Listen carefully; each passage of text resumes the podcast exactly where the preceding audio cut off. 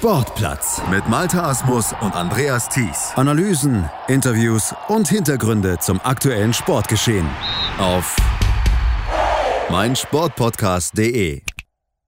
Der VfL Wolfsburg ist das Maß aller Dinge im Frauenfußball Meister mit einer Rekordsaison ungeschlagen und mit einem Torverhältnis von 93 zu 8. So marschierten die Wölfinnen zum vierten nationalen Titel in Folge und zur sechsten Meisterschaft seit 2013. Und dann holten sie sich am Wochenende durch den Finalsieg gegen Essen noch den DFB-Pokal zum siebten Mal und zum sechsten Mal in Folge. Da mussten sich die Wölfinnen zwar durchs Elfmeterschießen gegen Essen zittern, hatten in der regulären Spielzeit sogar drei Gegentreffer kassiert kassiert, fast halb so viele wie in der gesamten Bundesliga-Saison. Das war für die auch mal eine ganz neue Erfahrung, aber unterm Strich zählen ja sowieso der Pokalsieg und natürlich auch der Pokalrekord, denn den bisherigen Rekord hatte der erste FFC Frankfurt gehalten. Der ist jetzt seit diesem Wochenende Geschichte. Frankfurt hatte den Pokalsieg um die Jahrtausendwende fünfmal hintereinander geschafft. Und das muss es ja jetzt auch noch nicht gewesen sein für den VfL Wolfsburg, denn die Champions League haben sie ja auch noch im Visier. Doch was macht den VfL Wolfsburg so stark? Was steckt hinter dieser Dominanz, die offenbar nicht mal die Bayern brechen können? Wir haben mal nachgefragt bei Jule vom Früh-Podcast und vom Frauenfußball-Podcast Lottes Erbin. Hallo Jule. Ja, hallo Malte. Was hebt denn Wolfsburg auf dem Platz jetzt heraus? Was machen sie spielerisch, vielleicht auch taktisch besser als offenbar alle anderen? Ja, das ist eine gute Frage. Wenn ich das so einfach sagen könnte, dann würden es ja alle machen. Ne? also zum einen haben sie einen extrem guten Kader, der auch lange so spielt, wie er spielt. Also die haben zwar natürlich so ein paar Abgänge und Wechsel jedes Jahr, aber in der Regel in kleiner Zahl und auch oft so, dass man nicht unbedingt die, die äh, stärksten Spielerinnen ähm, abgibt, sondern dann so eine Mischung. Dann sind natürlich ein, zwei dabei, die hätte man gern behalten, aber eigentlich ist es so, dass man tatsächlich diesen Kern des Teams und die wirklich starken Spielerinnen oft halten kann, auch sehr, sehr lange halten kann. Und ähm, die sind alle extrem motiviert, die möchten jedes Spiel gewinnen. Ähm, der Kader ist äh, relativ breit, das heißt, jeder möchte spielen. Es gibt eine hohe Konkurrenzsituation ähm, und ich glaube, das macht äh, relativ viel davon aus. Ich finde taktisch erstmal so ein bisschen schwierig. Die sind halt auf den meisten Positionen wirklich überragend besetzt. Es gibt kaum Spielerinnen, die nicht Nationalmannschaftserfahrung haben. Und wie gesagt, wenn die eine mal nicht ähm, nicht spielen kann, dann fällt das gar nicht so stark aus. Also auf, ähm, wir hatten das zum Beispiel Mitte des Jahres, dass ähm, nicht Mitte des Jahres, Mitte der Saison, dass da schon so ein paar Ausfälle waren. Und ähm, so richtig gemerkt hat man es eigentlich dann, dann auch nicht, weil letztendlich ist für, für jede Spielerin oder für fast jede Spielerin äh, immer noch jemand da, der, der auch sehr gut spielt. Und es das kommt ist ja bei auch, anderen Teams natürlich nicht so. Genau, und es kommt natürlich auch Ersatz nach den Wolfsburg durch die Erfolge natürlich auch ein Ort, eine Mannschaft, ein Team, wo die Stars dann auch hinwollen. Ähm, ja, Wolfsburg ist sicherlich eines der großen Top-Mannschaften äh, in Europa. Jetzt sicherlich durch die äh, Saison in, äh, haben sie es nochmal gezeigt. Und ähm, äh, ja, man, man sagt Wolfsburg auch nach oder die Spielerinnen sagen, dass da eine extrem professionelle Atmosphäre ist, dass man da sehr viel Wert drauf legt in Wolfsburg auf den Frauenfußball und dass man das auch spürt. Das scheint nicht überall so zu sein. Ähm, man, man ist da auch sehr präsent irgendwie in äh, Social Media und so, äh, solchen Geschichten. Und ja, als Spielerin ist es natürlich dann ähm, schön, da hinzugehen, denke ich mal. Also Lena Oberdorf wird sich wahrscheinlich jetzt, äh, wird jetzt nicht gedacht haben, Mensch, Wolfsburg, da eine schöne Stadt oder so. Ich meine, Wolfsburg ist nicht so schlimm. Ne, das möchte ich jetzt nicht so sagen. Aber es gibt auch schöne Ecken in Wolfsburg, ne, aber das wird nicht der Grund sein, sondern man mhm. ist da in einem extrem professionellen äh, Umfeld, äh, spielt eigentlich immer Champions League, spielt immer vorne mit und ähm, hat dann auch die Möglichkeit, ähm, an sich zu arbeiten. Ich finde, in den letzten Jahren hat Wolfsburg auch viele Spielerinnen, die sie bekommen haben, noch mal ein bisschen besser gemacht. Also die sind schon super gut gekommen und sind noch ein bisschen besser geworden. Das ist ja auch so eine das ist ja auch gut. Mhm, weil der Verein natürlich auch viel rein investiert in den Frauenfußball und ja auch optimale Trainingsbedingungen einfach zu bieten hat. Genau, das haben nicht alle so. Also ich meine, fast alle Spielerinnen müssten professionelle Spielerinnen sein, also müssen nicht nebenbei arbeiten ähm, studieren natürlich oft nebenbei, aber jetzt nicht so, dass, dass sie jetzt irgendwie da scheinbar Angst haben. Ähm, das hat man ja auch in der Corona-Pause gemerkt. Da gab es ja viele Teams, die wirklich Probleme hatten, weil sie halt halbtags beschäftigte Spielerinnen hatten, die dann irgendwie was anderes machen, die nicht in die Quarantäne konnten, weil sie Lehrerinnen nebenbei waren. Das hat man jetzt in Wolfsburg nicht gehört, dass die gesagt haben, das ist aber unglücklich. Äh, ähm, die Spielerin muss jetzt irgendwie, was weiß ich, muss jetzt unterrichten oder so. Mhm. Ja, Laborbedingungen kann man da jetzt schon fast sagen. Bedingungen, die vielleicht in der Form stand jetzt nur die Bayern sonst noch bieten können. Wie reagiert man denn in München auf diese Dominanz der Wolfsburgerin in dieser Saison? Lässt man das auf sich sitzen, da nur zweite Kraft zu sein oder wird da jetzt so ein Wettrüsten stattfinden? Also die Bayern seit Jahren versuchen eigentlich so ein bisschen aufzurüsten. Jetzt noch mal ein bisschen, ich finde, jetzt legen sie noch mal eine Schippe nach. Jetzt kommen ja aus Essen auch äh, Hegering, ähm, Schüller ähm, aus Freiburg und Bühl. Das heißt, man äh, verpflichtet da grundsätzlich gefühlt nur noch äh, Nationalspielerinnen, die auch schon mal äh, schon öfter gespielt haben. Und ähm, ja, wie sich das dann so auswirkt, ist eine gute Frage. Ich finde bis jetzt, dass ähm, ich finde von den Namen her und auch vom Kader ist Bayern eigentlich nicht nicht so, dass man da hinten anstehen muss. Ähm, ganz im Gegenteil, manchmal hat man das Gefühl, da liest sich die die, der, der Kader noch prominenter als Wolfsburg, weil die auch äh, insbesondere in der deutschen Nationalmannschaft viele, viele Leute in ihren eigenen Reihen haben. Aber so richtig die Konstanz, die, die Wolfsburg hinbekommt schon seit Jahren, die haben sie in Bayern noch nicht gefunden. Jetzt haben sie natürlich einmal den Trainer gewechselt. Ähm, ich finde, er hat in dieser Saison noch nicht gezeigt, dass er ähm, ja, dass er da eine, eine große Konstanz hinbekommt und wir jetzt schön Fußball sehen, ähm, wie wir uns das immer gewünscht haben. Aber vielleicht schafft er das ja in, in den nächsten Jahren werden wir natürlich mal abwarten. Bayern und Wolfsburg, zwei Teams, bei denen die Damen natürlich auch von den Bedingungen, die durch die Männerteams eben schon da sind, auch profitieren. Aber das ist ja nicht überall so. Bayer Leverkusen zum Beispiel oder Köln zum Beispiel, die mischen ja auch bei Männern und Frauen mit. Aber warum agieren die zum Beispiel beim Frauenfußball nur mit angezogener Handbremse? Köln ist abgestiegen, Leverkusen, die spielten lange gegen den Abstieg jetzt in dieser Saison.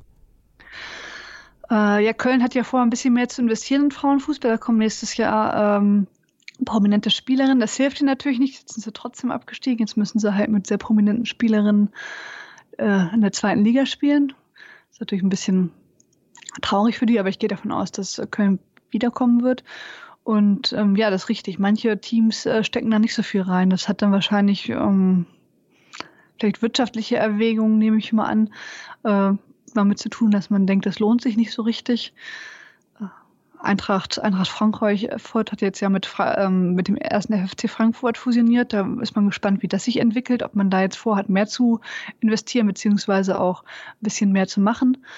Und ähm, ich persönlich gehe auch davon aus, dass irgendwann ähm, Leipzig äh, gerne äh, sich da positionieren möchte. Hm.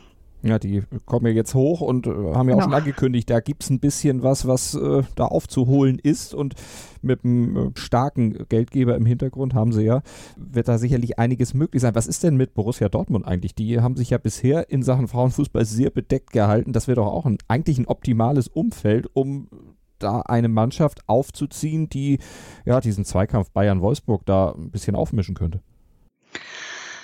Ähm, ja, ich komme ja aus, oder ich wohne ja in Dortmund. Also man, man äh, hat ja auch schon eine Umfrage gestartet, also der BVB selbst, wie man das angehen könnte. Man hat das Gefühl, man überlegt dann noch so ein bisschen, vielleicht macht man es irgendwann so ein bisschen wie Schalke und fängt unten an und will dann aber auch nicht so richtig hoch. Zumindest hat man bei Schalke das Gefühl. Ähm, das, das wird sich zeigen. Ich glaube schon, dass äh, Dortmund irgendwann mal eine kleine Mannschaft anmeldet, aber ich glaube nicht, dass sie die Ambitionen haben, da erste Liga oben mitzumischen es ist auch nicht so lukrativ. Ich glaube, das ist nicht so, so stark lukrativ immer noch und wird es vielleicht auch nie sein. Ähm, das muss sich zeigen. Vielleicht, wenn, wenn Dortmund eine Mannschaft gründen würde und da ein großer Zuschauerandrang wäre, würde sich das nochmal anders darstellen.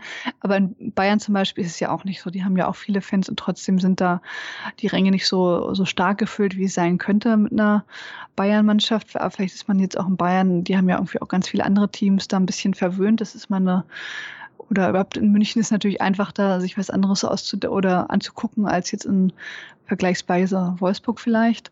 Ähm, hat immer unterschiedliche Gründe. Ich glaube schon, dass man äh, in Dortmund genügend Leute finden würden, die sich dafür interessieren. Jetzt ist ja auch Berghofen in die zweite Liga aufgestiegen. Das ist ja auch eine Dortmunder Mannschaft. Mal gucken, wie sich das entwickelt könnte ja vielleicht nach dem Beispiel der Frankfurter kommen. Du hast sie eben schon angekündigt, der Rekordmeister, der erste FFC Frankfurt und die Eintracht haben fusioniert für die neue Saison.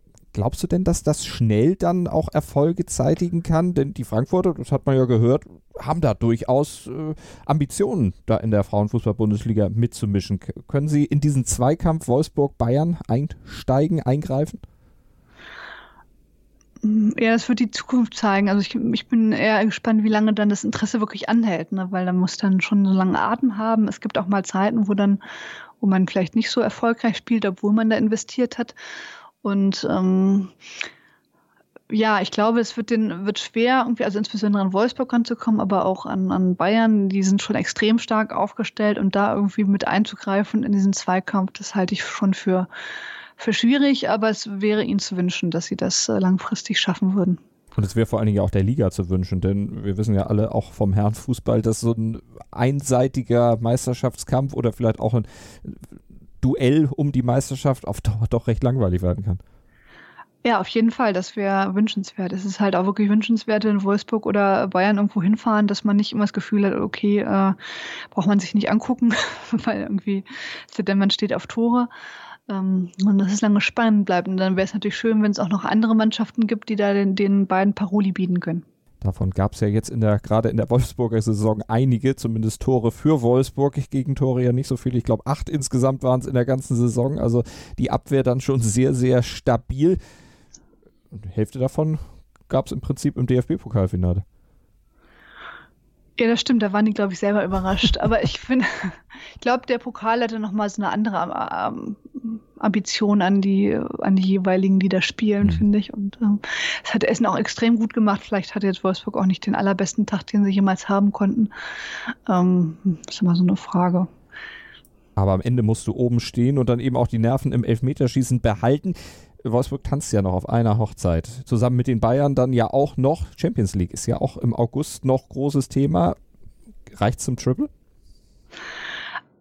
Also ich kann es mir vorstellen, die Bedingungen waren, glaube ich, nie so gut wie dieses Mal. Zum einen äh, haben sie einen, haben einen relativ einfachen Weg bis ins Finale. Sie werden jetzt gegen Glasgow spielen. Glasgow ist mit Abstand die als zu schwächst, also die sind nicht so sehr stark einzuschätzen. Das weiß man natürlich immer erst auf dem Platz, aber man kann davon ausgehen, dass Glasgow kein großer Gegner sein wird, wobei natürlich an einem schlechten Tag kann man da auch Pech haben.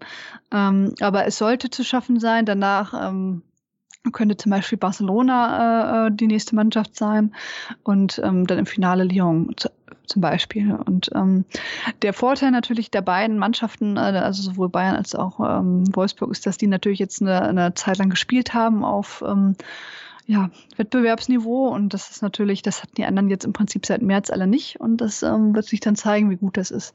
Zudem hat man natürlich auch so ein bisschen das Problem, dass die ähm, dass die Spielerinnen, die den Verein jetzt verlassen haben, den Verein ja jetzt nicht mehr zur Verfügung stehen in der Champions League. Und so sehr viele Abgänge hatte Wolfsburg jetzt zum Beispiel auch nicht.